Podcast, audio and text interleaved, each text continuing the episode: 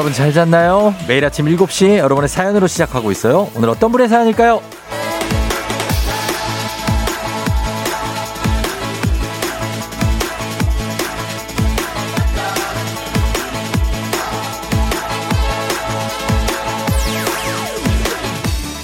이현진님, 고3인데 수능이 실감이 안 나요. 그냥 빨리 끝났으면 좋겠다는 생각만 드네요. 응원해주세요!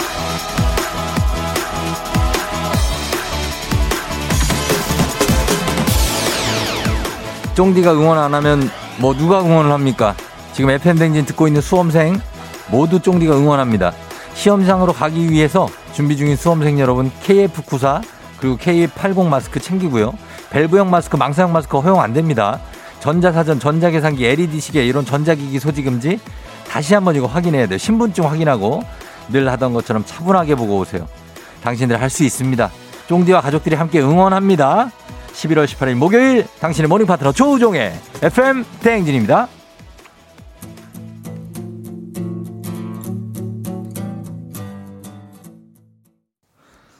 11월 18일 목요일 KBS Cool FM 조우종 FM 댕진 오늘 첫 곡 My Aunt Mary의 골든 글러브로 시작했습니다. 예, 정말로 여러분 이제 마지막 순간에 다시 일어서는 겁니다. 그쵸? 내게 남겨진 시간을 준비하겠어. 아직 게임은 끝나지 않았어. 뒤돌아설 일은 없어.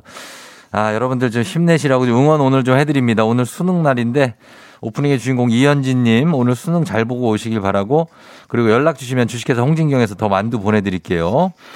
많은 분들이 오늘 이제 수능을 준비하느라 상당히 분주한 것 같습니다. 지금 7시 조금 넘었는데 공성식 님이 고3 내 아들 공여진 아빠가 응원한다 사랑해 하셨고요. 9235님 아들 수아나 긴장하지 마. 마무리 잘 짓고 오자. 우리 아이들 화이팅 하셨습니다. 어, 9831님 쫑디 안녕하세요. 오늘 수능 감독 가는 교사입니다. 지금 막 학교에 도착했어요. 아이들만 하겠습니까마는 감독 또한 매해 할 때마다 새롭고 떨립니다. 시험 보는 학생들 다 제자 같고 안사, 안쓰러운 마음이에요. 모두 힘내셨으면 좋겠다고. 예, 오늘 정말 함께 하시는 이 교사 여러분, 교직원 여러분들도 많이 애쓰실 텐데, 예, 정말 고맙습니다. 양성인 씨가 10일, 오늘 수능 감독도 가신대요. 보통 3부까지 들을 수 있는데, 18일은 수능 감독하러 7시 10분까지 가야 해서 오프닝만 들을 수 있을 것 같아서 저희가 7시 10분 전이거든요, 지금. 지금 듣고 계실 것 같아서 지금 소개해 드립니다. 오프닝, 예, 기, 좋은 마음으로 가시겠다고 합니다. 0908님, 고3 수험생 엄마입니다. 새벽에 아이 수능 도시락 싸느라 일찍 일어나 아이 좋아하는 반찬 몇 가지 준비하고 도시락 쌌어요. 오늘 아이가 평소에 하던 만큼 보다 조금만 더 실력 발휘해서 좋은 결과 있길 기도하면서 길을 불어놓는다. 사랑한다, 이연아, 화이팅! 넌 멋진 딸이야. 너의 꿈을 이뤄보자. 하셨고, 네, 다들 고맙습니다. 8310님, 수능 시험 보는 아들 데려다 두고 뒤에서 바라다 보는데 눈물이 납니다. 잘 찍고 오기를 기도해야겠어요. 뭘 잘 찍어? 예, 잘 하고 올 겁니다. K80-8100-3973님, 우리 딸 오늘 수능 봐요. 예리나, 수능 잘 봐, 파이팅. 6136님, 청란요고 3학년 수빈이, 마지막으로 가방에 챙길 거 다 넣었는지 확인 중이에요. 잠 잘 떨려서 못 잤는데, 수험생들 파이팅이라고 하셨습니다. 수빈이도 시험 잘 보고요. 3751님, 경기고 김태현, 결전의 날이다. 고생했고 고맙다. 엄마 아빠가 사랑한다. 아, 0861님, 조우종 아저씨, 저 지금 수능 보러 가는데 너무 떨려요. 평소 실력만큼 했으면 좋겠어요. 아, 너무 대견스럽다. 떨지 말고 봐요. 괜찮아요. 편하게, 편하게 보면 됩니다. 그리고 우리 이현진 씨 답장 왔습니다. 저요, 저요, 이현진이에요. 제 사연 소개돼서 너무 기분 좋아요. 수능 잘 보고 올게요. 오늘 오프닝 추석 체크 성공입니다. 네. 자, 현지 씨 잘 갔다 오고 지금 이제 수능을 오늘 치르는 분들 그리고 또 수능을 치르는 분들의 부모님들, 가족들 다들 걱정되실 텐데 아무 걱정 없이 잘 치르게 될 겁니다. 5827님 안녕하세요. 교통경찰관입니다. 오늘 수능 시험 보는 모든 수험생들 좋은 결과 있길 바라면서 이 경비에 동원된 모든 경찰관 분들도 응원해 달라고 하셨습니다. 아, 경찰관 분들 응원해야죠. 정말로 고생 많이 해주시고 혹시라도 늦는 수험생 있으면 좀 잘좀 좀 부탁드리도록 하겠습니다. 예, 부탁 좀 드립니다. 자, 그래요. 어, 아무튼 오늘 이들 수능 대박 응원하면서 선물들 좀 쭉쭉 보내드리도록 하겠습니다. 여러분 문자 보내주세요. 단문 50원 장문 100원 문자 샵 8910 어플 콩은 무료입니다. 자 오늘 날씨가 괜찮을 것 같아요. 예 시험 보기에 기상청 연결합니다. 강혜종 시 전해주세요.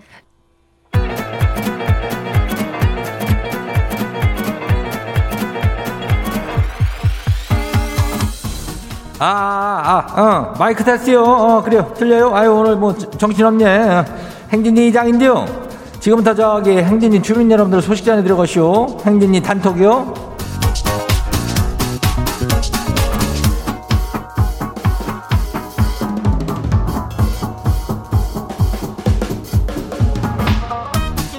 그래 저 행진이 소식 다 들었슈 못 들었슈? 예, 못 들었슈? 이슈 이슈. 이슈랩 미어는 오들 뭐 그거 아니요 수험생들 수능 대박 아니요? 예? 딴 거 필요 없이요. 지금 뭐 지금도 그래 다들 오고 있슈. 어 우리 백형고의 어, 김하영 뭐 이수정 뭐 다 오고 은채야 편한 마음으로 봐. 이런 것들 다 보내줘요. 예? 얘들 좀 응원해줘야 되죠. 오늘만큼은 정말 중요한 거 아니요? 예, 이장도 뭐 아이고 참 이장은 한 30년 전이요. 예. 아무튼 간에 응원 많이 보내줘요. 단문 50원에 장문 100원. 예, 샵 8910이요. 여기로 보내야 돼요. 콩은 무료로니까. 자, 그럼 우리 행진이 단톡 한번 들어가 봐요. 첫 번째 거 지금 봐요. 6147 주민요. 이장님, 그거 알아요? 요즘 애들은 헐 이런 말 잘 안 쓴대요. 요즘 애들은 엥? 엥? 이걸 쓴대요. 헐 쓰면 나이 먹은 거래요. 이제는 쓰지 마요. 헐. 헐 말이요. 어. 이장은 그냥 뭐요 이러는데 뭐요. 뭐요로 다 통요. 뭐요? 아니 뭐요? 그래요. 헐 이게 옛날 말이라는 거지. 예. 알겠어. 그럼 에 이걸로 바꿔 다음 봐요. K1251470 주민요. 친구가 다단계를 시작해 쇼. 처음에는 칫솔, 샴푸 뭐 이런 생필품을 사달라고 그러더니 이제 슬슬 금액이 올라가요? 이러다가 지 옥장판 사줘야 되는 거 아니고요? 그래요. 이거를 나중에는 이제 사업 설명회라고 있어. 사업 설명회를 초대를 할게요. 거기를 이렇게 잘해. 이게 너무 많은 걸 사지 말고, 예, 적당하게 해야 돼. 어, 들어가면. 다음 봐요. 8103 주민요. 어서 와요. 주택에 살다 보니까 저녁이면 신었던 신발 환기하느라 마당에 내놔요. 근데 깜빡 잊고 신발을 안 들여놓고 잤더니 살짝 살얼음이 얼어 있네요. 지금 급하게 드라이어로 말리고 있슈. 아이고 이거 사진까지 보냈는데 난리도 아니야. 드라이어를 그냥 신발에다가 집어넣어. 아휴 이거 왜 얼린겨 신발을 어? 왜 얼린겨 여름도 아닌데 빨리 말려요. 다음 봐요. 비긴 어게인 주민요. 예. 어젯밤에 야식으로 먹으려고 밀키트 냉면 샀는데요. 양심상 참았쇼. 하지만 저기 아침에 못 참겠슈 먹어야지 이거 뭐 아침 냉면으로 정신 번쩍 차려볼게요. 아침부터 냉하게 가는겨? 어, 냉면으로? 아침 냉면이 또 뭔가가 느낌 있지? 예, 잘 먹어. 그래요. 마지막 봐요. 편장용 주민이요, 편장용. 이장님, 아들이 저 몰래 제가 애끼는 운동화를 신고 갔네요. 아니, 한 번도 안 신은 새 운동화요. 이건 정말 아들이라도 짜증나나요? 아들이랑 발 사이즈 똑같은겨? 아이고 이름이 이거 어떻게 알고 그걸 신고 갔대야? 어 아빠 찬스 쓴겨. 그냥 이해하고 아들도 좀 똑같은 거 하나 사주든가 야. 예? 아들아 빨리 입고 저 깨끗하게 신고 들어와라. 예? 오늘 행진이 단톡에 소개된 주민 여러분들께는 건강한 오리를 만나다 다양오리에서 오리 스테이크 세트임을 갖다 그냥 거시기하게 해가지고 거시기하게 해서 갖다 줄게요 집으로. 그래요. 행진이 단톡 내일도 열려요. 행진이 가족들한테 알려주고 싶은 정보나 소식 있으면은 행진이 단톡 말머리 달아갖고 보내주면 돼요. 단문 50원, 장문 100원이 문자가 샵하고 8910이 오늘 수능 날이요. 어, 오늘 여기까지예요.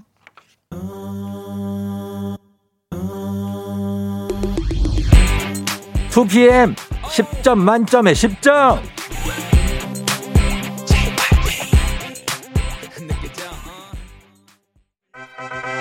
와우! 어디서 운세 좀 보셨군요. 오늘 어떤 하루가 될지 노래로 알아봅니다. 단돈 50원의 행복 코인 운세방.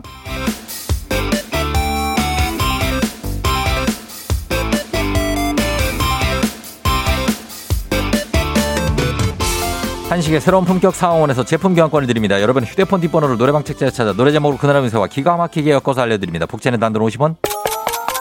동전을 투입하세요. 단문 50원 장문 100원의 문자 샵 8910 운세 말머리만 달아서 보내주세요. 자 오늘 여러분의 노래 운세 볼까요? 러블리 7758님 제가 미혼이고 회사 근처에서 산다고 팀장님께서 툭 하면 야근을 같이 하자고 하세요. 오늘은 일찍 퇴근하고 싶은데 설마 오늘도 야근하자고 하시는 건 아니겠죠?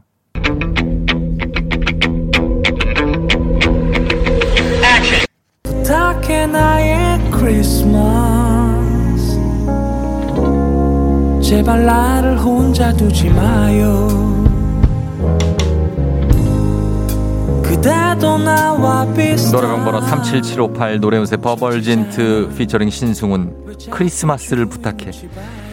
오늘 야근이 문제가 아니라 더 큰 문제는 크리스마스인데요.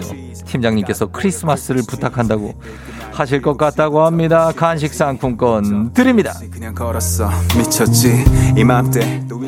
다음 운세 노래방 노래 운세 주인공은 5885님. 요 며칠 부장님 표정이 영 좋지 않으세요. 약간 심통난 사람처럼 퉁퉁 부어가지고 왜 저러시는 걸까요?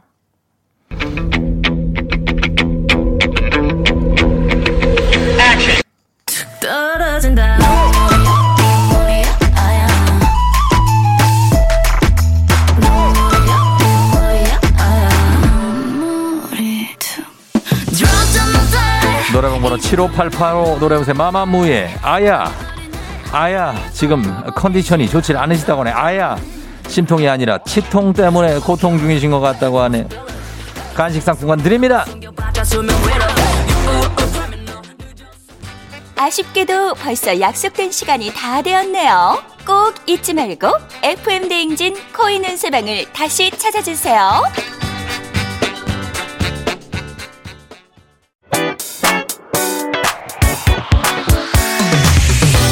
FM 대행진에서 드리는 선물입니다. 수분 코팅 촉촉 헤어 유닉스에서 에어샷 U, IT 전문 기업 알리오 코리아에서 알리오 미니 가습기, 올린 아이비에서 inner beauty 균질 유산균, 촉촉함을 훔치다 버텍스몰에서 대마 종자유 바디크림 아름다운 식탁 창조 주비푸드에서 자연에서 갈아 만든 생와사비 바른 건강 맞춤법 정관장에서 알파 프로젝트 관절 건강 반신욕조는 벨리바스에서 의자형 반신욕조 벨리바스 무너진 피부 장벽 강화엔 엔서 나인틴에서 cica 판테놀 크림 세트. 여름이 더 시원한 알펜시아 리조트에서 숙박권과 워터파크 이용권. 온가족이 즐거운 웅진 플레이 도시에서 워터파크 and 온천 스파 이용권. 키즈텐 공사이에서 어린이 키성장 영양제. 특허균주를 사용한 신터액트 유산균. 건강지킴이 비타민하우스에서 Alaskan cod liver oil. 온가족 유산균 드시모네에서 드시모네 365 당신의 일상을 새롭게. 신일전자에서 handy steamer 달달한 고당도 토마토 단마토 본사에서 단마토. 판촉물의 모든 것 유닉스 글로벌에서 패션 우산 및 타올. 한식의 새로운 품격 사옹원에서 간식 세트. 문서서식 사이트 예스폼에서 문서서식 이용권. 헤어기기 전문 브랜드 JMW에서 전문가용 헤어드라이어. 대한민국 면도기 도르코에서 면도기 세트. medical 스킨케어 브랜드 DMS에서 코르테 화장품 세트. 갈배 사이다로 속 시원하게 음료. 첼로 사진 예술원에서 가족 사진 촬영권 천연 화장품 봉프레에서 모바일 상품 교환권 판촉물 전문 그룹 기프코 기프코에서 텀블러 세트 아름다운 비주얼 아비주에서 뷰티 상품권 특허 비피더스 지그넉 비피더스에서 온가족 유산균 의사가 만든 베개 시가드 닥터필로에서 3종 구조 베개 미세먼지 고민 해결 뷰인스에서 all-in-one facial cleanser 건강한 기업 오트리 푸드빌리지에서 재미랩 그래놀라 에브리바디 엑센에서 블루투스 이어폰을 드립니다. 자, 오늘 K80503729님, 송효민 시험 잘 봐라. 고모가 응원한다. 0102님, 남편은 고3 이현우, 어, 아들에게 끝나면 친구들이랑 맛난 거 먹으라고 황금 두 장을 싸줬다고. 3858님, 동화고 김예진 아빠가 응원한다. SY님, 고등학교 4학년 우리 아들 황유화, 잘 풀자. 쫑디 힘을 주세요. 드립니다. 8424님, 사랑해 다은아. 노력한 만큼 좋은 결과 있을 거야. 파이팅. 다은이, 다은이 사랑하죠. 정영삼, 용화여고 3학년 정서연. 시험 잘 치고 맛있는 거 먹으러 가자 하셨고요. 박계원 씨, 동산고 손호영 잘 보고. 그리고 8925님, 민재서연이 시험 잘 봐. 수고 많았어. 남매가 둘 다 본다고 합니다. 5430 이경도 화이팅. 하면고 우리 딸 화이팅 송영희 씨. 재현고 전병현 화이팅 7950님. 그리고 고3 담임 선생님 인천 만수고등학교 고3 화이팅 하셨고요. 이상민 씨, 이상민님 방금 고3 아들 시험장에 내려줬는데 아들이 손인사하고서 들어가는데 뒷모습에 눈물이 왈칵 쏟아졌다고. 우리 장원이 화이팅 하셨습니다. 네, 최수민, 어, 다 쏴요. 이분들 쏩니다. 자, 이분들 별 다 쏴드릴게요. 예. 그래요. 정민아, 김민정 씨 딸, 장원영 씨 첫 딸 민지, 정우야 힘내라, 최수민 다들 힘내시길 바라면서 아, 저희가 별 쏘면서 허각에 나를 잊지 말아요. 음악도 쏘도록 하겠습니다.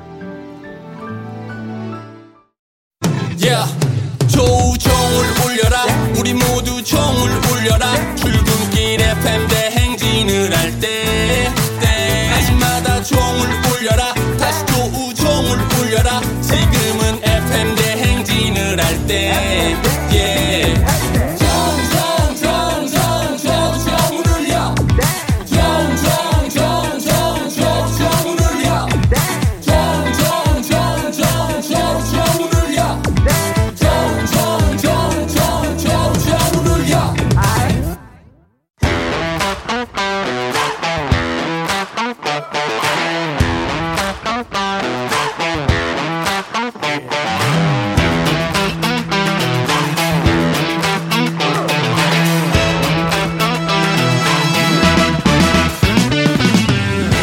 학연 지연만큼 사회를 좀 먹는 것이 없죠. 하지만 바로 지금 여기 FM 대행진에서만큼 예외입니다. 학연 혹은 지연에 몸과 마음을 기대어가는 코너. 애기야 풀자 퀴즈 풀자 애기야.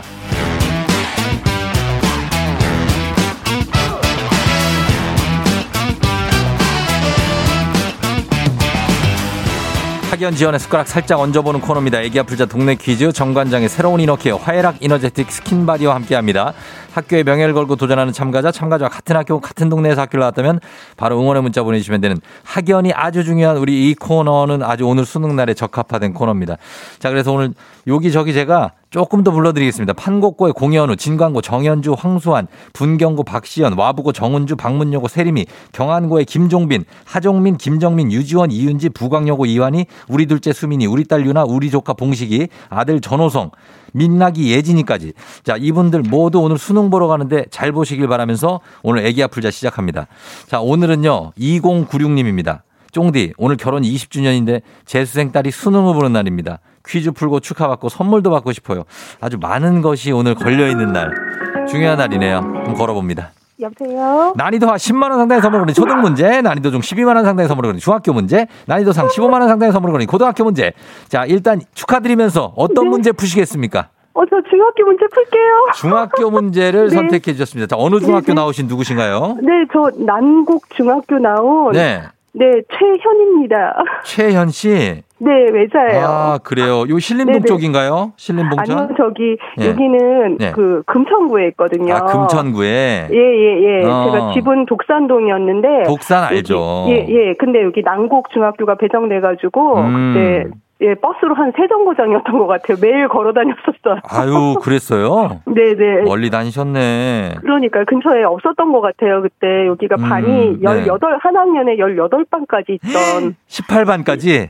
네네. 아, 맞아. 그럴 때 있었어요, 진짜. 예, 예. 그래서 예. 졸업할 때 정말 예. 한 번도 얼굴도 못 본 애들이 너무 많았었어요. 졸업 어. 앨범 보면서. 예, 어머, 예. 이런 애도 있었어? 할 정도로 학교가 꽤 컸었어요. 아니, 그나저나 최현 씨 지금 재수생 딸이 네네. 오늘 수능 보는 날인데 다 입시를 했어요? 어, 저는 못 가고요. 네. 아이 아빠가 네. 아까 7시에 나갔어요. 태우러. 음, 네. 네, 태우는데 다행히 이번에는 배정이 네네. 예, 집에서 좀 가까운 곳에 돼가지고. 어, 그래요. 예, 예, 그래서 어제 이제 어. 수험표 받으러 예, 예. 가서 전화가 왔더라고요. 어, 집은 어딘데요? 저 집, 저기 김포 고촌이에요. 아, 고촌. 네네. 아, 고촌 알죠? 김포 바로 초입이잖아요. 그죠? 네, 맞아요. 여기서부터 기- 김포입니다. 어. 그래요. 거기에요. 그리고 거- 결혼 20주년이고. 네네네. 아, 오늘 난리 났네. 오늘 진짜 일단은 딸이 수능을 잘 봐야 되겠고. 예, 그래서 딸한테 네. 제가 예. 너가 수능을 음. 못 보면 우리는 초상집이다. 수능 못 보고 이제 딸풀 죽어서 들어오면 20주년이고 뭐고 뭐, 예?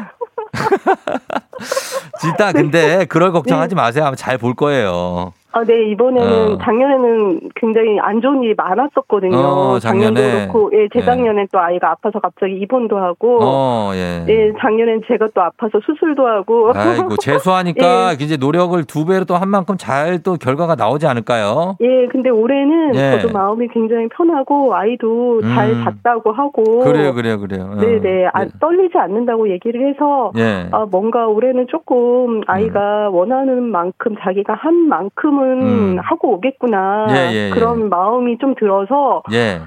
편해요. 그래요. 내려놓고 편하게 가세요. 예. 네네, 자, 감사합니다. 그러면 우리 최현 네. 씨와 함께 문제를 지금 풀어야 되거든요. 네네. 자, 문제 한번 계속 풀고 얘기해 보도록 하겠습니다. 네. 자, 문제 드립니다. 자, 1단계 문제 중학교 2학년 과학 문제입니다.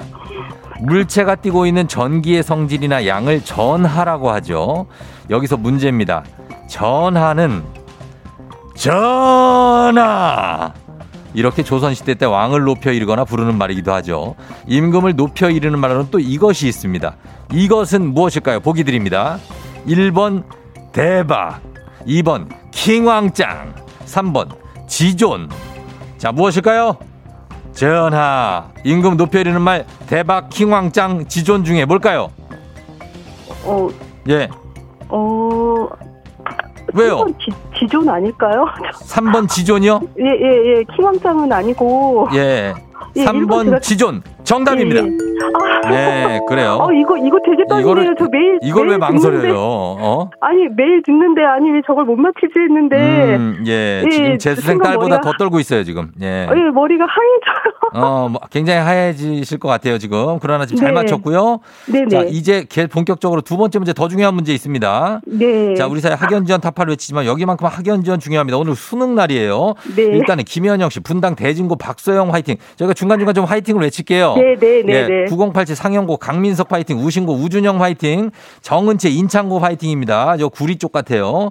자, 그리고 여기 지금 난곡중학교에서도 응원이 많이 오고 있으니까 아, 최현 씨 잘 네. 받아주시고 예, 재수생 네. 우리 따님은 이름이 뭐죠? 따님은 아, 저희 딸요, 예. 신수련요. 신수련 수련이 네, 네, 예, 네, 수련이도. 정말 파이팅입니다 오늘. 네, 감사합니다. 예, 자, 지금 참여하고 계신 최현 씨와 같은 동네 학교 출신들 응원 문자 보내주세요. 단문 50원 장문 100원 정보 이용료들은 샵 8910입니다.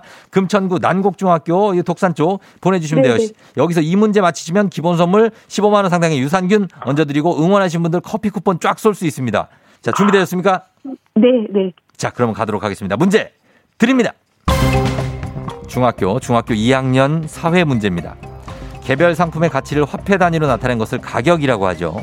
여러 가지 상품의 가격을 종합해 평균한 것은 이것이라고 합니다. 특히 최근 팬데믹으로 인해 밥상 이것이 많이 올랐죠. 이것은 무엇일까요? 주관식입니다. 15만 원 상당의 유산균 걸려 있고요. 30명의 동네 친구 선물이 걸려 있는 이 문제. 과연 뭘까요? 이거 많이 쓰는 말이에요. 아우, 이거 어, 많이 올랐어. 혹시 두 글자인가요? 이거 많이 올랐어. 이거요? 아, 아, 아, 네, 저 아는 것 같은데. 예, 이거 요, 요, 여기 나가면은 또 위험하니까 조심하라고 네. 그럴 때도 있어요. 예, 동음 아, 이해어가 네네네네네네. 있습니다. 자, 저 정답은요? 아, 예, 물가요. 물가, 네 네, 밥상 물가라고 많이 하니까 물가. 물가. 네. 정답입니다!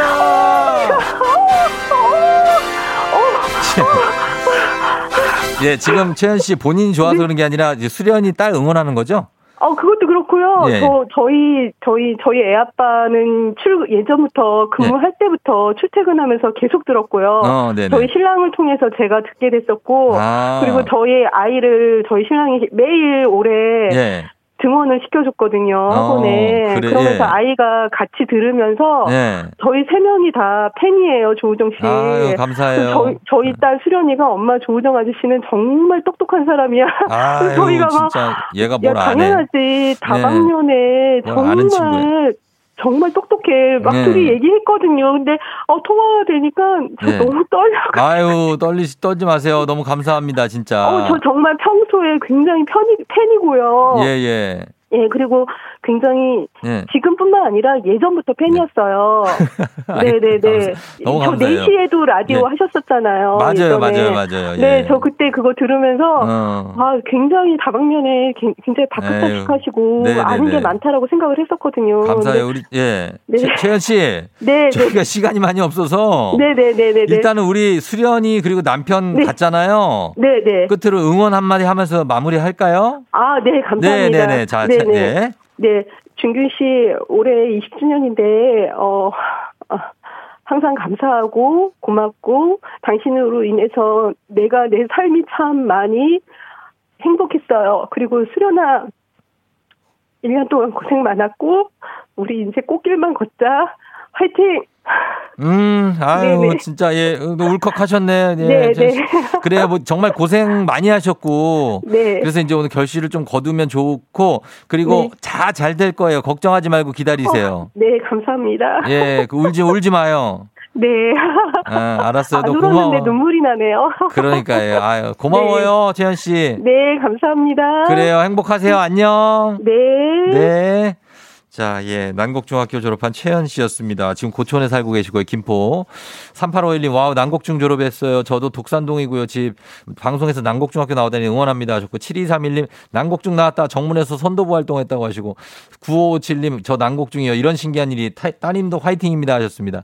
자, 그리고, 어, 많은 분들 지금 응원 좀 해드릴게요. 배은상 씨, 시지고 3학년 정효원 화이팅. 이거 대구 같습니다. 대구 쪽에. 성수고 장혜진 화이팅. 서해고 3학년 유재현 화이팅. 동백고 임서진. 시험장 눈물 난다. 부천여고 서혜진 화이팅. 큰딸 교문에서 뒷물, 뒷모습 바라보는 경복여고 김미진 수능 대박. 수원 이의고의 원소연 수능 대박. 광주 태전고의 박민수 화이팅. 분당 태원고 박준서. 김포 장기의 운양고 허수민 수능 대박 화이팅. 파이팅을 외치면서 수능 오늘 불태우시기 바라면서 여러분들 선물 챙겨드릴 분들 선물 좀 챙겨드리겠습니다. 아, 오늘 수능 날 굉장히 아주 분주하면서도 아주 또 행복하고 예, 기분 좋은 아침이에요. 자, 바로 이제 다음 문제로 넘어갑니다. 가볍지만 든든한 아침 포스트 오곡 코코볼과 함께하는 오곡 퀴즈. FM대행진 가족 중에서 5세에서 9세까지 어린이라면 누구나 참여 가능한 오곡 노래 퀴즈입니다. 오늘은 8세 유지원 어린이가 오곡 노래 퀴즈를 불러줬습니다. 지원 어린이의 노래를 듣고 여러분 제목만 보내주시면 돼요. 10분 추첨해서 선물 드립니다. 짧은 건 50원, 긴 건 100원, 문자 샵 8910, 콩은 무료예요. 자, 지원이 한번 만나보겠습니다. 지원아. 우니가 만난 어어어 시나니 어 이젠 어어어 믿고 지고 마지막 페이지를 넘기면 어, 어, 이거. 그래, 지원이가 참 또 힌트를 잘 줬네. 예, 다시 한번 들어보도록 하겠습니다. 지원아. 사랑을 했다 우니가 만나 지우지 못한 추억이 됐다 얼마나 메모천머 괜찮은 결말 그나면 됐다 널 사랑했다 예, 초등학생들의 엄청난 곡이죠. 이 곡, 자, 제목 맞춰주세요, 여러분. 짧은 걸 오시면 긴건 100원 문자 샵 8910 콩은 무료입니다. 자, 우리 힌트송 나갑니다. 아이콘, 취향 저격. 자, 아, 아이콘의 취향 저격 듣고 왔습니다. 자, 오늘 문제 과연 정답이 무엇일지 발표하겠습니다. 정답 뭐죠? 사랑을 했다 우리가 만나 지우지 못한 추억이 됐다 얼마나 메모천머 괜찮은 결말 그나면 됐다 널 사랑했다 시나리오. 예, 정답은 바로 요거죠. 사랑을 했다. 정답입니다. 자, 맞춰주신 분들 저희가 선물 준비하면서 저희가 이제 시간 되는 대로 이분들 좀 응원을 많이 좀 해드리겠습니다. 0108 오늘 수능 보시는 분들 화성고의 강희수 화이팅, 삼성고 김혜진, 백석고의 전준영 힘내, 한민고의 최동민 화이팅, 광주중앙고 지태 화이팅 대박이다. 평택고 박용현 화이팅, 반포고의 서민지 화이팅, 여의도여고의 최훈이, 순천의 도운수, 덕소고 지유나, 구연고 오승훈 화이팅, 상영고의 강민석 이름 한번 제발 불러달라고 자, 화이팅입니다. 민석이 최재훈 서라발고 수험생 화이팅. 자 이렇게 성남외고의 박성빈 경기예고 최수연 많은 분들 수능 잘 보시기 바라면서 자 오늘 선물 받으신 분들은 홈페이지 선곡표 게시판에 올려놓도록 하겠습니다. 오늘 8살 유지원 어린이가 노래를 정말 잘 불러줬습니다. 고마워요. 선물로 오곡 코코볼바 보내줄게요.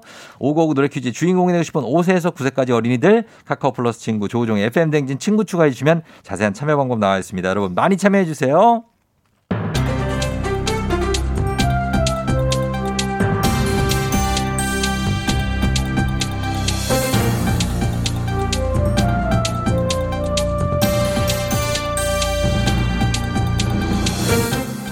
안윤상의 빅마우스 저는 손석회입니다. 일주일간 집콕만 했는데 이것이 쏟아졌다고 하지요. 이것은 무엇인지 예상되시는지요? 안녕하세요. 예, 스페인에서 하숙하다 온 저는 참바다 유혜진입니다. 어, 일단 그 수험생들에게 오늘 정답이 쏟아지길 바랍니다. 예. 화이팅! 예.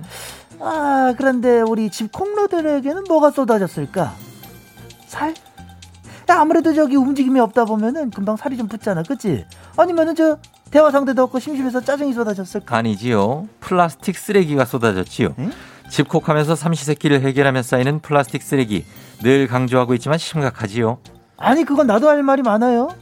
배달 음식을 너무 자주 많이 이렇게 시켜 먹으니까는 플라스틱 용기며 일회용품 사용이 심각하다고 해서 내가 우리 저 차선수 차승원 씨 그 드라마 촬영 중이라 바쁜데도 잘 꼬셔서 집밥만 먹었다고. 아 근데 이게 웬일이에요? 분명 장 봐서 한 끼 식사 준비한 것밖에 없는데 쓰레기가 막 수북하게 쌓인 거지. 맞습니다. 가정 플라스틱 쓰레기 10개 중에 8개는 이것 식품 포장재라는 조사 결과가 나왔지요. 그러니까 카레를 한 번 한다고 해도 카레 가루도 용기에 담겨 있죠, 그지? 카레에 들어가는 고기 그것도 플라스틱 용기에 랩에 딱 씌워져 있잖아요. 예. 양파, 당근, 감자 개별 포장으로 비닐과 플라스틱으로 포장이 딱 돼 있어요. 이게. 많이 공감하지요. 사람이 편해질수록 쓰레기는 많아지는 법인데요. 지난해 조사 때보다 식품 포장재가 차지하는 비율 7%포인트가 높아졌다고 하지요. 더욱 걱정스러운 건 전 세계 플라스틱 생산량 2050년이 되면 2015년에 3배가 될 거라고 하지요. 아유 엄청나네. 아 그러다가 안 먹고 살 수는 없잖아요. 어떡하나? 아 우리도 저기 파리지 앵리처럼 저 왜 빵도 말이야 비닐이나 용기 담지 말고 저기 종이에 툭툭툭툭 넣고 들고 다니는 것처럼 대파 한 단 사면은 그 뭐 저 플라스틱 용기에 담아 랩까지 씌우고 비닐까지 담아줘. 그럴 필요 없잖아, 그지? 예. 꽃다발 들고 다니듯이 예. 한 손에 툭 들고 다니는 거. 아 이거 괜찮지 않을까? 맞습니다. 하지만 이게 개인의 노력으로만은 되지 않지요. 일단 기업에서도 하나씩 포장재를 바꾸려는 노력 부탁 좀 드리지요.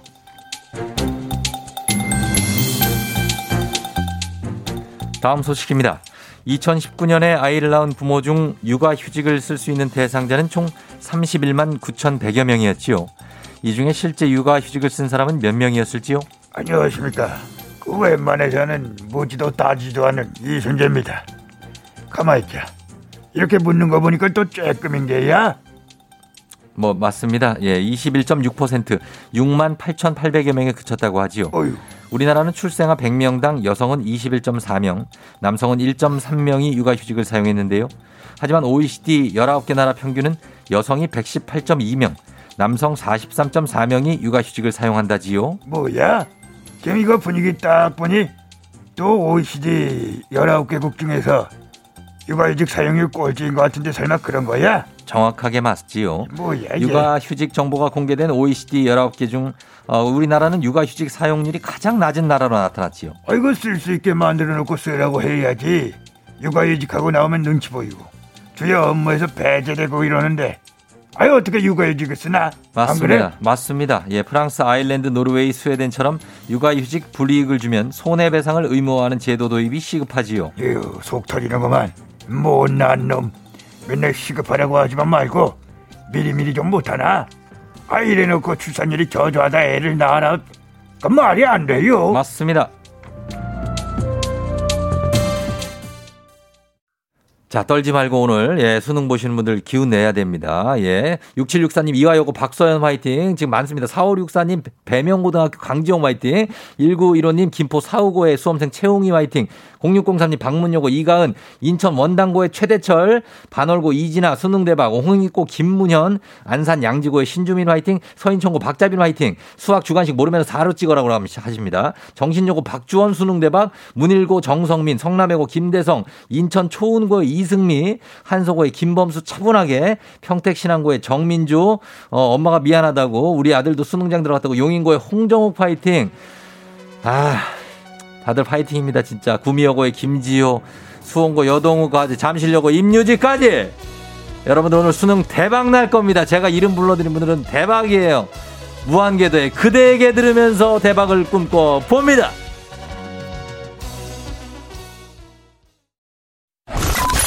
You're rocking with the DJ.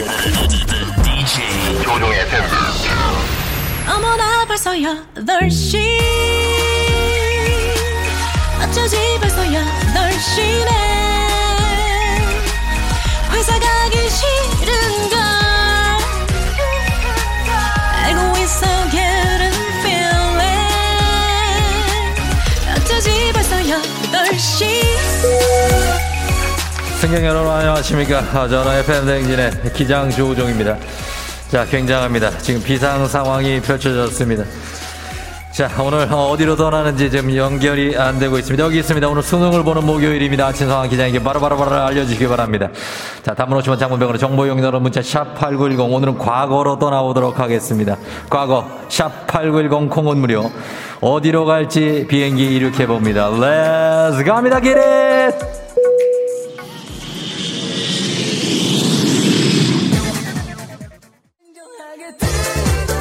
자, 오늘 함께 가면서 4088님, 둘째 딸 상암고에서 내려주면서 눈물 나네요. 3학년 9반 박기현 파이팅!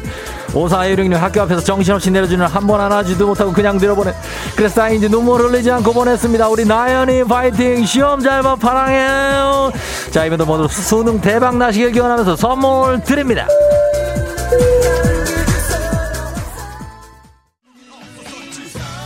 아, 헤어 6918님 큰아이 때 작은아이 수능이 오늘 같은 날이에요. 새벽 도시락 싸서 수능 입실 이제 큰아이 데리고 논산으로 갑니다. 얘들아 화이팅 오늘 중요한 날. 자 여러분은 제발 오늘 출근하지 못하고 차에서 기다리는 분들을 위해서 이름 불러드립니다. 인천 강화여고의 박태란 힘내라. 4472님 덕원여고 박재원 화이팅. 평택관광고 김슬 양재호 선사고등학교 야타고 박소연 하객여고 한혜지 문일여고 윤정은 정신여고 김가미까지 수능 대박 나세요. Let's get it. 아니야 난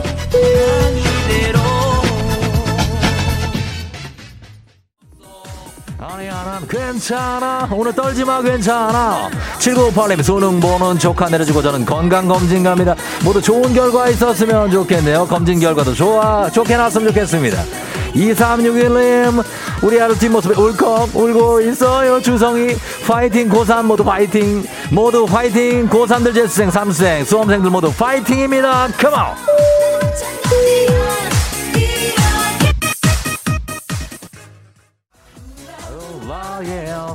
자 갑니다. 네 9633님 대진고 3학년 김가영 제발 화이팅. 수능 망친다고 인생 망하는 건 절대 아니다. 이따 끝나고 웃으면 보자 하셨습니다.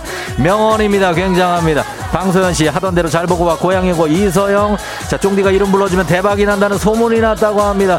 김포제일고 이혜준 대신고 김지은 파소문상고 회 최한울 보평고 이준호 인천 이나보고 조승민 파이팅 이천 양정국 고도현 은광여고 전채우 숭신여고 이승민까지. 그리고 문영여고 앞에 차가 많아 혼자 내려간 재수생 조경재까지 수능 대박! 컴온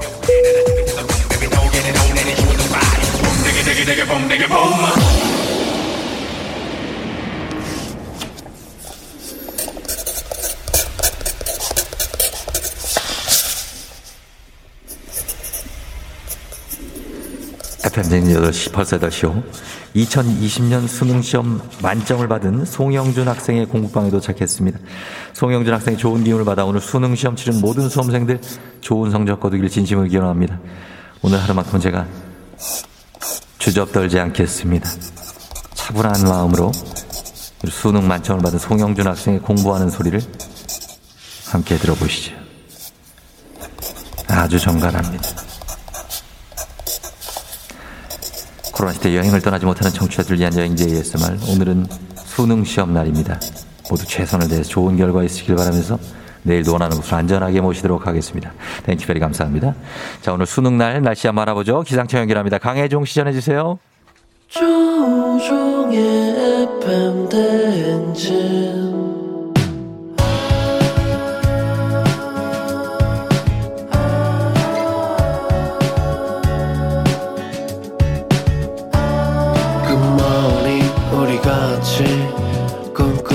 행진 서로의 이야기를 나누며 꽃을 피워봐요. 조종의 FM 대행진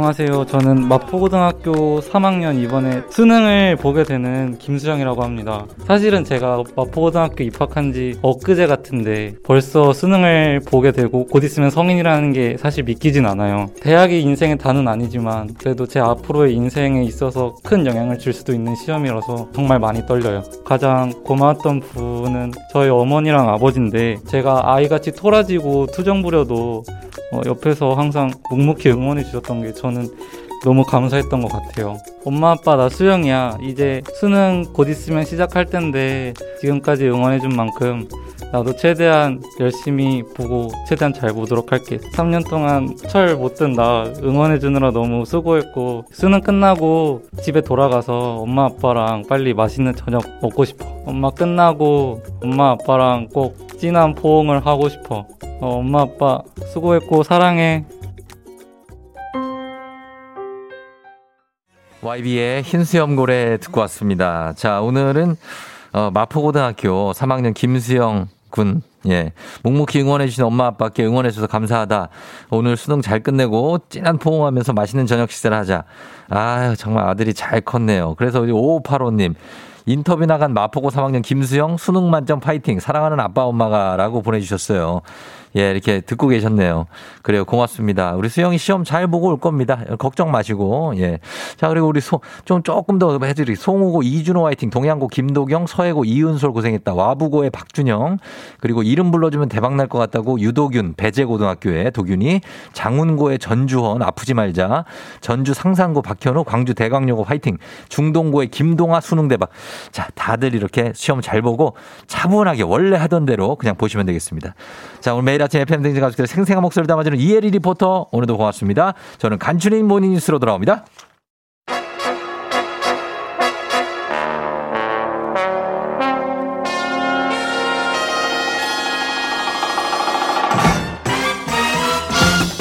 간추린 morning 뉴스 오늘은 KBS의 김기화 기자와 함께합니다. 화 기자 안녕하세요. 반갑습니다. 예, KBS 잘- 김기화 기자입니다. 잘 지내셨고요. 잘 지냈습니다. 수능 날인데 그렇습니다. 오늘 수능 날이라서 좀 네네. 보니까 지- 지금 보이는 라디오로 지금 보시는 분들 아시겠지만 지금 더플 코트를 입고 왔어요. 예, 그래서 고.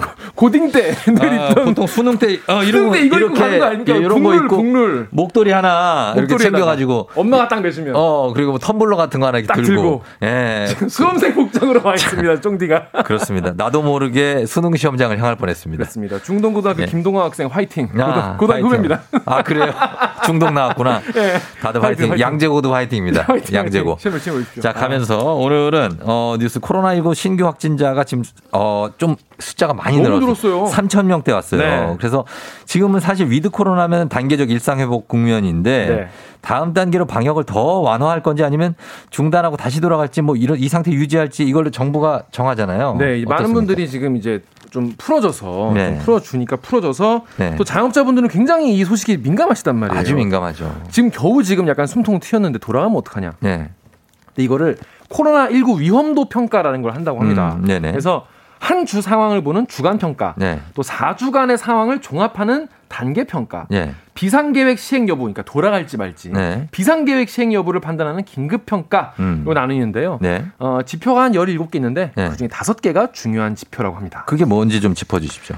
어, 중환자 병상 가동률. 그러니까 네. 중환자 병상이 얼마나 이제 남아 있느냐. 예. 그리고 위중증 환자 수, 예. 그리고 중환자 병상 대비 확진자의 비율. 음. 그리고 이제 위- 고위험군이라 불리는 60살 이상의 확진자 네. 네. 얼마나 많은지 또 어. 그리고 고령층 고위험군의 추가 접종률, 그러니까 어, 백신 접종률. 추가 접종을 얼마나 맞았는지, 예, 예. 요거가 이제 핵심 지표라고 하는데요. 예. 만약에 전국 중환자 병상 가동률이 75%를 넘었다. 네. 그러니까 남은 병상이 25%밖에 없다. 어, 얼마 없다. 아니면은 위험도가 너무 높다 이런 높다. 경우에는 네. 긴급 평가 한다고 합니다. 그렇습니다. 병상이 좀 조금씩 이제 차고 있는 상황인데 요즘 이제 확진자가 계속 늘어가고 있고 네. 그 위중증 환자도 늘어가고 있어서 다시 돌아가는 게 아니냐 이런 우려 섞인 얘기가 많아요. 맞아요. 지금 중환자 병동이 지금 빠르게 소진되고 있긴 한데 아직까지는 네. 여유가, 아직은 여유가 있어요. 아직은 여유가 있다고 합니다. 네네. 그래서 뭐 특정 지표 하나가 확 올라갔다고 해서 뭐 바로 돌아가거나 그런 일은 없을 거다라고 네. 얘기를 했습니다. 그럼 그렇습니다. 그리고 백신 접종률이 계속 올라가고 있지 않습니까? 뭐 네. 거의 이제 80%에 가까워지고 있는데 확진자가 이렇게 늘어나는 걸 보면 추가 접종이 좀 필요하냐, 부스터 샷이 좀 필요한 거 아니냐 이런 얘기가 계속 좀 들려와요. 네, 그래서 추가 접종이 원래 이제 맞고 나서 꽤 오래 있어도 맞아도 된다라고 네. 예전에 얘기했었는데 이걸 네네. 좀 간격을 줄이자, 줄이자. 이런 논의가 나오고 있어요. 예. 그래서 60살 이상은 접종 완료한 지 4개월, 네. 어, 50살 이상 50대는 접종 완료 5개월 지나면은 추가 음. 접종 받을 수 있도록 간격을 단축을 했어요. 왜냐하면 네네네. 고령층이 좀 위험하다. 이런 위험하다. 판단 네네네. 때문이고요. 이 안센 맞으신 분들 그렇죠. 한 번만 맞으시면 저같이 아, 얀센 얀센이요? 안센 맞았거든요. 아 그러면은 저 지난주 월요일에 부스터샷 바로 맞았어요. 맞으셨고. 네, 맞았습니다. 예. 근데 저같이 얀센 맞으신 분이나 면역 저하자분들은 네. 접종 완료 2개월 뒤부터 추가 접종을 받을 수가 있습니다. 음, 그래요. 그래서 이제 어 부스터 샷을 비롯한 이렇게 추가 접종을 통해서 조금 더 위중증 환자 비율을 좀 줄이자는 얘기겠죠. 이게 잘 모르시는 분들이 네. 한번 맞으면 평생 가는 줄 아는 분도 계세요. 어, 그러니까 그게 이제 약도 떨어지죠. 그렇습니다. 그래서 네. 부스터 샷을 맞으시는 게 좋습니다. 음, 그렇습니다. 자, 그리고 다음 뉴스는 한국과 미국, 일본 외교부 차관들이 미국 워싱턴에서 만났는데 종전 선언과 관련한 얘기가 나왔습니까? 그렇습니다. 이 웬디 셔먼 미 국무부 부장관이 네. 이 종전 선언과 관련한 한미일 세 나라의 협의 과정에 대해서 만족한다는 어. 얘기를 했어요. 네네. 근데 뭐 이게 뭐 본인이 만족한다는 얘기죠. 그럼- 뭐 한국이 만족하는지는 또 그렇죠. 들어봐야 되는데 예, 예. 시험원 부장관 말로는 이제 미 국무부에서 개최된 한미일 외교 차관 협의 직후의 기자회견에서 예. 어, 협의가 아주 건설적이었다. 음. 앞으로 관련 논의가 계속될 것이다. 예. 이렇게 얘기했습니다. 어, 그래서 미중 정상회담이 있었는데 거기서도 또 이제 미국과 중국의 기싸움은 뭐 계속해서 치열하죠. 그렇습니다. 그 예. 관련된 발언이 또 나왔는데요. 네네. 어, 셔먼 부장관이 뭐라고 했냐면은 남중국해 항행 자유를 비롯한 인도 태평양 지역의 국제 규범을 존중하는 방안을 논의했다. 어. 이렇게 얘기했는데 이게 뭔 얘기냐면 남중국해 중국 거기- 얘기하는 거죠. 뭐. 네, 남중국해 이제 배가 다니는데 네네. 중국이 어. 거기 다니는 배들한테 허가를 받아라. 그러니까. 뭐 위험 뭐 뭐 물건 있는 거 아니냐 막 음, 자꾸 음. 이제 간섭을 한단 말이에요. 네. 야, 그러지 마라. 이런 어. 약간 이 겨냥한 중국을 네네. 겨냥한 음. 이런 멘트를 했습니다. 그런 멘트를 했고. 그 이제 보면은 또 기자회견 하면 와- 뭐 앞에 말씀드린 바대로 한미일 이제 예. 외교 차관이 만난 거 아니겠습니까? 그렇죠. 그럼 셋이 나와가지고 안 나왔- 편하게 웃으면서 안 나왔어요? 네, 악수하고 이런 거 찍어야 되는데 그럼요. 안 나온 거예요. 어. 아, 왜 그러냐라고 하니까 한일 간의 회담 주제와 무관한 견해차가 있었다. 음. 이런 설명을 했는데 네네. 무슨 일이 있었는지는 한번 나중에 들어봐야 될 것 같습니다. 그러네요. 이것도 좀 흥미롭습니다. 자, 그리고 최근에 그 요소수 부족 사태로 아주 대란이었잖아요. 네. 요소수를 중국에서 밀수입한 일당 참 이런 분들이 꼭 있어요. 꼭 있어요. 붙잡혔거든요. 잡혔어요. 예. 경찰이 잡았어요. 예. 이분들이 중국 칭다오에서 예. 칭다오에서 어, 요소수 8,200리터가 적발이 어. 된 거예요. 예, 어떻게 예. 본 게.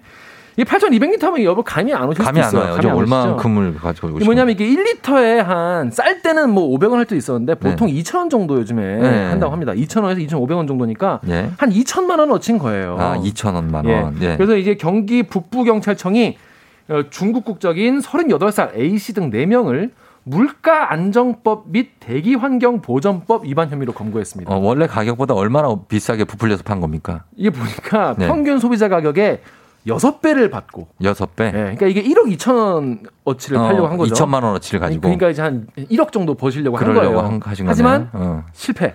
예, 그래서. 첩보를 입수하고 단속 나선 경찰에게 예. 어, 물량 유통을 하기 직전에 잡혔다고 합니다. 음, 그 그러면은 이제 거기서 압수한 요소수 있잖아요. 그거는 네. 버리면 안 되잖아요. 그거 요즘 가뜩이나 부족한데 아깝죠. 좀 사용하는 게 낫지 않을까요? 아깝죠. 네. 그래서 요거를 환경청과 지자체가 협조를 해가지고 예. 딱 봉인을 해둔 다음에 시료 검사를 해준다고 해요. 음. 이게 뭐 이상한 걸 수도 있으니까 예. 이상이 없으면은 시중에 유통을 한다고 합니다. 어, 그래요. 또 그리고 이거 좀 모르시는 분도 계셔가지고 알려드리려고 하는데 네. 또 과도한 물량의 요소수를 쌓아둔 주유소 어. 파주 지역에 있는 주유소의 두 분이 예. 입- 적발이 됐는데 아, 그래요. 예. 아, 5,450리터를 이제 보관하고 계셨다고 해요. 근데 어. 이게 이게 왜 문제냐? 예. 이 월 평균 판매량의 두 배 넘는 이제 분량이라고 합니다. 음. 왜 이렇게 쌓아놨냐라고 하니까 예. 단골을 주려고 했다. 아, 단골을 예. 이뭐 단골을 챙겨주는 마음도 좋지만은 이게 불법입니다. 안 되는군요. 매점 매석 금지 고시에 따르면 월 평균 판매량보다 10%를 초과해서 요소수를 보관하면 예. 관련 법에 따라서 3년 이하의 징역이나 1억 원 이하의 벌금에 처해지니까 이렇게 하시면 안 되겠습니다. 네, 알겠습니다. 잘 들었습니다. 자, 여기까지 듣겠습니다. 지금까지 김기화 기자와 함께 했습니다. 고맙습니다. 고맙습니다. 조우종의 팬데믹 함께하고 있습니다. 오늘 11월 18일 목요일 거의 수능 특집으로 함께하는데 8500님 수성 뭐, 법물동의 이혜민 수능 대박 0477님 검단고 남국민 그리고 인천 고3 이미정 신민서 조은빈 김건우 백종원 화이팅 과천에고 민홍석 화성고의 김민재 이모가 응원한다 저녁에 만나자 김민재 수능 대박 퇴계원고 김정환 덕소고의 민채연 화이팅 눈물이 찡하다고 하셨습니다. 부모님들 울지 마세요. 예 동두천 외고의 조주훈 인천예고 이수아 오성고 박윤서 그리고 어, 대성고 의 오상민 무학여고 김자훈 인창고 윤영진 진서연 수능 대박 나세요. 선덕고 서현호까지 화이팅입니다. 저희는 잠시 후에 부자의 세계 부동산 편 김열매 연구위원 곽수산 씨와 함께 돌아오도록 하겠습니다. 여러분 잠시 후에 다시 올게요.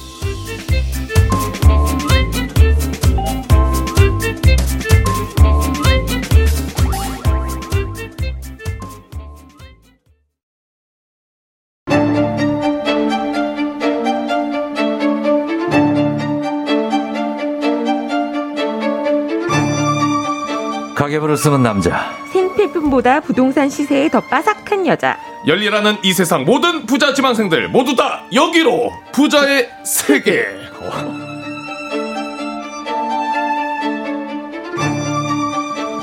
자, 부자의 세계. 곽수산 씨가 있어서 훨씬 더 편한 어느 부동산 편으로. 왜냐면 제 아바타가 어, 옆에 여러분 돌아보시면 저랑 똑같은 분이 계시니까 저라고 생각하시면 됩니다. 이분이 진행하셔도 됩니다. 아 방금 예. 어, 항상 제가 코러스 하다가 그렇습니다. 어, 메인 보컬 안 나와서 깜짝 놀랐습니다. 자, 음악이 나오고 있기 때문에 소개를 계속 해야 됩니다. 오늘 마성의 남자 SSG 랜더스 장내 아나운서 곽수산 씨 어서 오세요. 안녕하세요, 곽수산입니다. 자, 그리고 요즘 24시간이 모자라게 바쁘지만 이분 절대 놓치지 않을 겁니다. NH 투자증권의 김열매 연구위원님 어서 오세요. 안녕하세요. 예, 연구위원님이 이제 NH 투자증권으로 이제 회사를 이직을 하셨네요. 네, 맞습니다. 이직을 어. 했습니다. 네, 제가 앞으로는 네. 부동산과 음. 디지털 자산, 어. 요새 인기가 많은 네. 뭐 비트코인, 가상화폐. 블록체인, 네, 가상화폐를 담당하게 되었습니다. 오, 그래요. 그렇다면 또 이제 꿀 정보를 주실 수가 있겠군요. 네, 가상 세계에서의 property 부동산과 음. 이 실물 경제에서의 부동산을 담당하게 됐습니다. 예, 메타버스 시대의 어떤 자산들 네. 이런 거 좀 좀 다뤄주십시오. 네, 젊은 세대들의 자산과 네. 구경제에서의 자산을 모두 다룰 예정입니다. 아, 이거 흥미롭습니다. 진짜 부자 좀 예. 만들어 주세요, 위원님. 네, 음. 아, 부자 돼야 됩니다. 아직도 이제 지갑에 현금을 많이 넣어 다니고 계시는 분들이 있는가 하면 네. 아예 현금 없이 모든 걸 뭐 토큰이나 전화 토큰이요? 아, 니그 그런 토큰 있잖아요. 아. 뭐 가상 토큰 이런 거. 아, 아. 예, 그런 버스에 거나 넣는 토큰인 줄 알았네요. 네. 예, 그런 걸 해결하시는 분이 있는 그런 세계니까 과도기적이니까. 네, 맞습니다. 자, 다르면 되겠고 우리 광수산 씨는 어, 오늘 샤- 한국 시리즈 지금 하고 있는데 네. 뭐이 본인의 팀은 아니지만 보고 있습니까? 사실 잘 못 봐요. 왜요? 배 아프잖아요. 맞아. 나는 그 얘기만 너무 잘 알지. 아, 배 아파요. 배가 아파서 아이 경기를 보자고 내용 전 결, 결과만 확인하거든요. 저도 결과만 확인하고 네. 경기는 아 저기에 내가 있어야 되고 음. 우리 팀이 있어야 되는데 네, 예. 그래서 잘 못 봅니다. 어, 그, 네. 그 공감합니다. 네, 예, 그래서- 뭔지 아시죠? 예, 끝날 때 다 됐어요 지금. 그러니까요. 한쪽으로 이렇게 기울어 가지고. 맞아요. 그렇습니다. 예측은 할 수 없지만 맞습니다. 네. 자, 오늘 부자의 세계 부동산 편에서는 요즘 뜨거운 감자. 자, 오늘 그리고 수능 날이기 때문에 네. 어, 우리 학생들 응원도 좀 해주시면서 두 분이 네. 진행해 주시면 되겠습니다. 네. 자, 오늘은 분양가 상한제 개편안에 대해서 알아봅니다. 오. 관련해서 여러분 고민이나 궁금한 점 있으시면 단문 50원 장문 100원 문자 샵 8910 무료인 콩으로 보내주세요.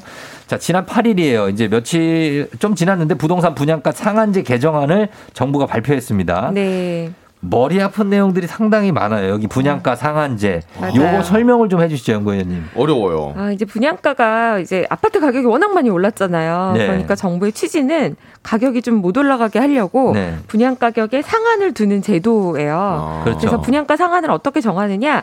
토지 가격이라고 하는 택지비에 건축 공사비를 더하고 네. 여기에 각종 비용을 더 더해서 가산비라고 하는 항목을 더해서 예. 분양 가격을 정하는 게 바로 분양가 상한제라는 거예요. 네. 음. 이거를 이제 그럼 어떻게 정하느냐? 음. 사업을 시행하는 사업 주체, 네. 뭐 일반적인 분양이라고 하면 시행사나 음. 또는 재건축 재개발 같은 경우에는 조합이 있죠. 네. 이들이 산출을 해서 제출을 하면 네. 그냥 무조건 그대로 해라 이게 아니라 심의를 합니다. 어, 심의. 지자체에서 분양가 상한 심의위원회를 만들어서 네. 심의를 해서 정해주는 거죠. 음. 그런데 이제 요 항목들이 이제 구체적으로 네. 너무 많다 보니까 요걸 어떻게 하는 게 좋겠느냐라는 거를 이제 매뉴얼을 만들어서 개정안을 이번에 어. 이 시행을 한 겁니다. 이 분양가라는 게 아까 말씀하신 대로 토지의 가- 가격, 네. 거기에 건축하는 데 드는 비용에 거기 플러스 알파 여러 가지 가산비들 그렇죠. 포함해서 가격을 뽑는데 이게 어느 정도는 기준이 있죠. 분양가가. 기본 기준은 있습니다, 당연히. 예, 토지 가격, 공사비, 그리고 어. 가산비. 그렇지만 네. 분양하는 그 사람들 맘대로 좀 올렸다 내렸다 할 수 있습니까? 어, 이게 그거를? 택지비부터가요. 네. 예를 들자면 네. 택지를 조성하는데 이자 비용을 어디까지 넣어줄 거냐. 어.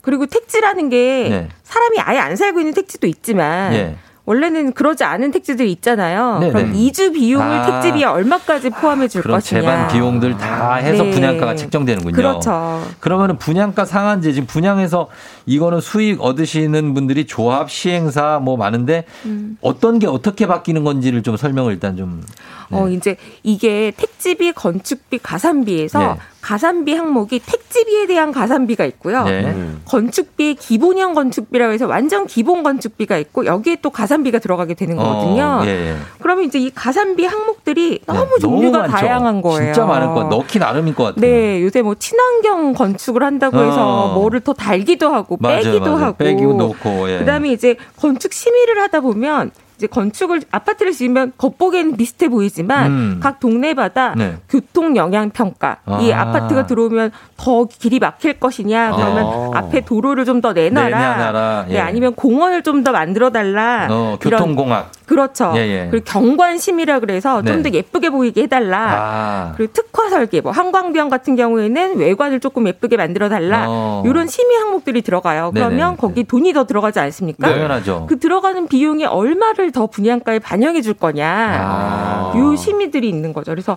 조정률이라고 하는데요. 네. 공사비를 100% 올- 올라가는 것만큼 딱 분양가에 올려주면 분양가가 너무 많이 올라가니까 그러니까. 지자체마다 요거를 몇 프로 반영해 줄 거냐. 네. 요 조정률 항목 들이 다 다양했던 겁니다. 근데 음, 이거를 네. 이번에 정부가 그래도 심의 기준을 기준을.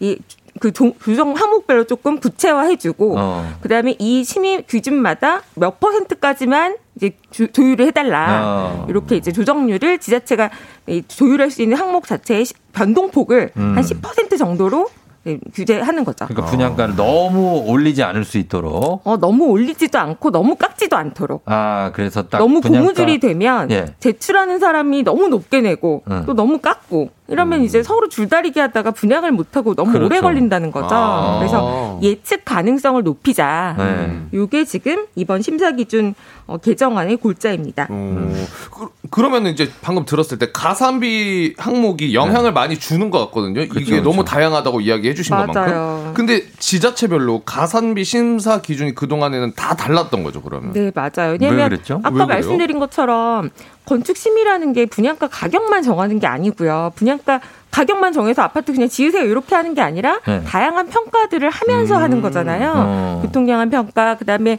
그 지역의 학교, 네. 뭐 그다음에 경관 심의, 건축 어. 심의 같이 하면서 하는 거기 때문에 그렇죠. 지자체가 요거를 요구하는 대신에 가격이 얼마를 반영해 주겠다. 어. 이런 줄다리기를 계속 한단 말이에요. 예, 예. 그러니까 그런 이제 항목들을 좀 조율할 수 있게 놔뒀던 건데 음. 요게 이제 변동폭이 크다 보니까 네네. 너무 줄다리기가 심하다. 어. 예측 가능성이 너무 떨어지니까 네네네. 불만이 너무 크다. 네. 라고 해서 조정폭을 좀 낮춰주자. 어. 좀 표준화해보자. 라는 게 이번에 매뉴얼이 나온 거죠. 자, 여기까지가 개요인데 일단 분양가 네. 상한제에 좀 어려운 개념일 수도 있습니다. 네. 예. 네. 근데 이 청취자분들은 앞으로 분양가가 그냥 단순하게 생각해서 올라갈 거냐 아니면 이제 떨어질 거냐 음. 내려갈 거냐 요거를 궁금해 하실 것 같은데 맞아요. 분양 분양가 상한제 개편안이 나왔는데 이게 부동산 시장에 어떤 영향을 미칩니까? 그 일각에서는 그래도 조금 분양가가 올라가지 않겠느냐 이런 기대를 좀 했어요. 네. 그래서 언론 보도에서는 네. 이제는 조금 올라갈 수 있다 이런 얘기가 나오니까 네. 바로 국토부에서 해명 자료가 나왔죠. 어. 그렇지 않다.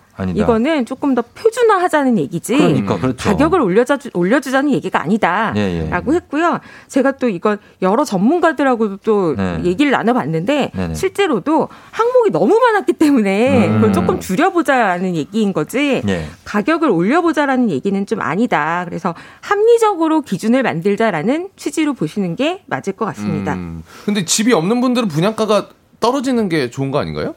어, 가격만 보시면 당연히 그렇죠. 분양가가 싼게 네. 좋죠. 그렇죠. 들어가기 좋으니까. 네, 지금은 분양 어디서 받으셔도 청약 로또라고 하잖아요. 네, 네. 되기만 하면 다 로또니까 그게 맞는데요. 네. 문제는 시세와 분양가의 괴리가 너무, 너무 크니까. 심해. 너무 심해 진짜. 네. 사업하는 사람 쪽에서는 네. 사업을 자꾸 미루게 된다는 거죠. 음. 건설업계 쪽도 마찬가지로요. 네, 마찬가지죠. 오. 그렇게 됐죠. 진짜 분양가가 분양할 때 가격하고 한 뭐 6개월 1년 지나면 네, 그 가격이 너무 뛰어버리니까 맞습니다. 그거 보면서 너무 놀랍지 않아요? 맞아요, 맞아요. 예, 그런 그 시장의 매매가와 분양가의 이 괴리입니다. 이 괴리가 정말 만만치가 않은데 이거는 어떻게 연구위원님 조율이 가능할까요?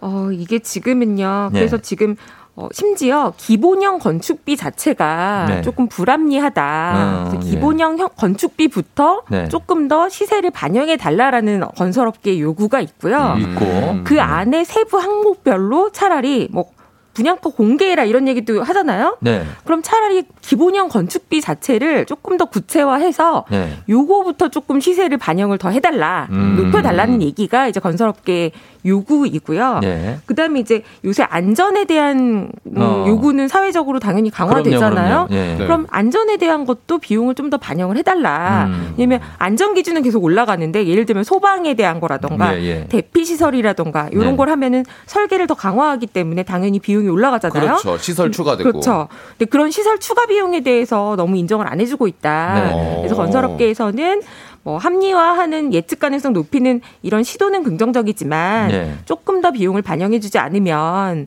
어, 우리가 좀 사업을 적극적으로 하기는 좀 쉽지 않다라는 이제 볼멘 소리가 나오고 있죠. 음. 근데 이제 건설업계나 그 업계는 이 아파트를 분양하면은 이익이 발생하는 거 아닙니까? 어, 당연하죠. 어. 그럼요. 그 당, 그러니까 이 발생하죠. 건설업계나 이쪽에서는 이제 공급이나 네. 공급을 좀 빨리 하고 싶어지지 않을까 하는 거죠. 이제 뭐 그럼요. 음. 개정안 시행되고 나면 어떨까요?